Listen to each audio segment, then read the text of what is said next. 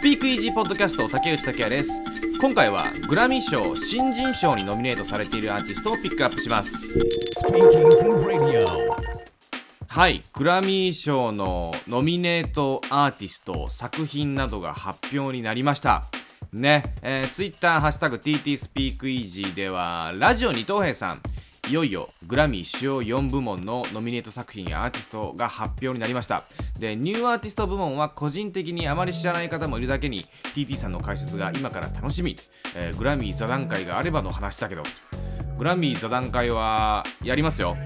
はい。勝手に言ってるだけですけどやりたいと思っておりますよ。えーあのー現在人を誰とやるかをあの選び中でございますね。えーで、まあ、それのコメントにもですね、吉田小鶴さんが女性アーティストがすごく強い流れですねっていう。はい。で、ぐずみさんは本命ミーガン、対抗ドージャってとこですかね。私も他のロックアーティストを知りませんっていう。はい。えーまあ、そんなメッセージもいただいてまして。で、じゃあグラミーの新人賞、確かに、うん、ちょっとわかんねえなっていうアーティストいますよね。これま主要4部門にもいますんで、あの新人賞以外にもね、そういうのをちょっとなんかピックアップして説明していきたいなと思っています。で、今回はこのグラミー新人賞、あの確かにそこまで名前が知られてないであろうアーティストっていうのも多いので、それをちょっとね、えピックアップしていきますね。で、確かにこの、まあ、ぐずみさんとラジオ二等兵さんが言うように、ミーガンジスタリオンとドージャキャットはこの中で言うとおなじみですかね。あと、ノア・サイラスもまあ、ちょっといいかなと思ってるんですですけど、ノア・サイラスは、えっと、マイリーの妹ですね。マイリー・サイラスの妹で、で、父親はカントリーシンガーのビリー・レイ・サイラスという、あの、我々世代にはリルナズ X のオールドタウンロードのリミックスに参加した親父っていうね、えーあのカントリーシンガーですね。えーあれでおなじみの人ですね。で、ノア・サイラスもポップシンガーとして活躍しております。で、こっからなんですけども、えー他のアーティストもね、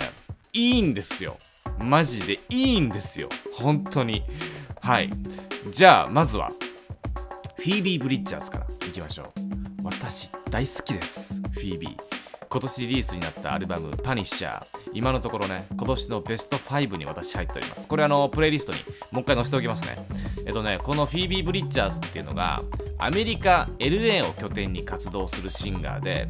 ジョニー・ミッチェルに多大な影響を受けたというとなんとなく雰囲気が分かってもらえるかと思いますが透明感のある、えーまあ、アメリカらしさもある女性シンガーソングライターですね。で特にこうインディーミュージックが好きな音楽クロートっていうねだから日本の音楽好きにもすごい支持されてますね。音楽クロートというかなんかね、えー日本の音楽好きねすっ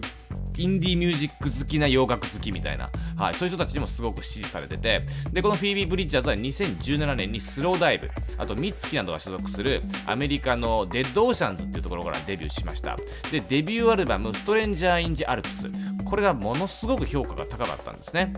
で非常にそのおかげ、まあ、そのそれもあって期待された期待値が高かった今年のアルバム「 Punisher」これがまた素晴らしくピッチフォークでもアルバムレビュー8.7をつけてます。8.7がどれぐらいかっていうとね年間ベスト30とかには確実に入ってきますね。うん。まあ、すごくだから、まあ、有名というか音楽好きにはおなじみのアーティストでもあるんですけれども、こう意外なのがやっぱグラミーに選ばれたことですね。やっぱグラミーっぽくないっていうね、やっぱインディーミュージックの U っていう感じなので、まあ、すごい嬉しいことですよね。フィービー・ブリッジャーズ。で、地下です。はい。これはね、実は一度スピークイージーポッドキャストでピックアップしてます。吉田小鶴さんが地下がすごく気になってるので掘り下げてほしいなって思ってますっていう風にツイッターでつぶやいてくださってるんですけどすいませんあまり情報がまだないです。はい。あんま出てきてないです。はい。えー、やっぱまだこうニューカマーって感じなんですかね。あのアメリカのマガジン WXL マガジンの選ぶフレッシュマンクラスにノミネートされた、まあ、その WXL マガジンのフレッシュマンクラスを一回このポッドキャストではピックアップしたのでその時にあのーまあ、ちょっと説明はしてるんですけれどもそれ以上の情報はちょっとあんままだ僕はゲットしてないですね、うん。まあ、でもこの今年の WXL のノミネートの中で私が打ち抜かれたアーティストっていうのが、えー 24K ゴールデンとこの地下なんですね。もう 24K ゴールデンはムードの爆ヒットで、はい、ジャスティン・ビーバーもリミックスに参加するみたいなことでもうフレッシュ版どころか一気にスターにものすごいスピードで駆け上がっていきましたけどこの地下もね、えーまあやっぱり非常に気になるアーティストですよね。僕は特にクラウンっていう曲がすごい好きでこれもプレイリストに載っけてるんで聴いてください。まあ、マジでね今年の最優秀新人賞に関して言うと本当私の好きなのばっか選ばれてて上がってます。続いてはケイト・ラナーです。これはね僕もあのたまに DJ とかでイベントとかでプレイすることがありますけれどもラジオじゃなくてクラブ DJ みたいなことですかね。よくかけますねケイトラナダえっとハイチ出身。カナダを拠点に活動するアーティストで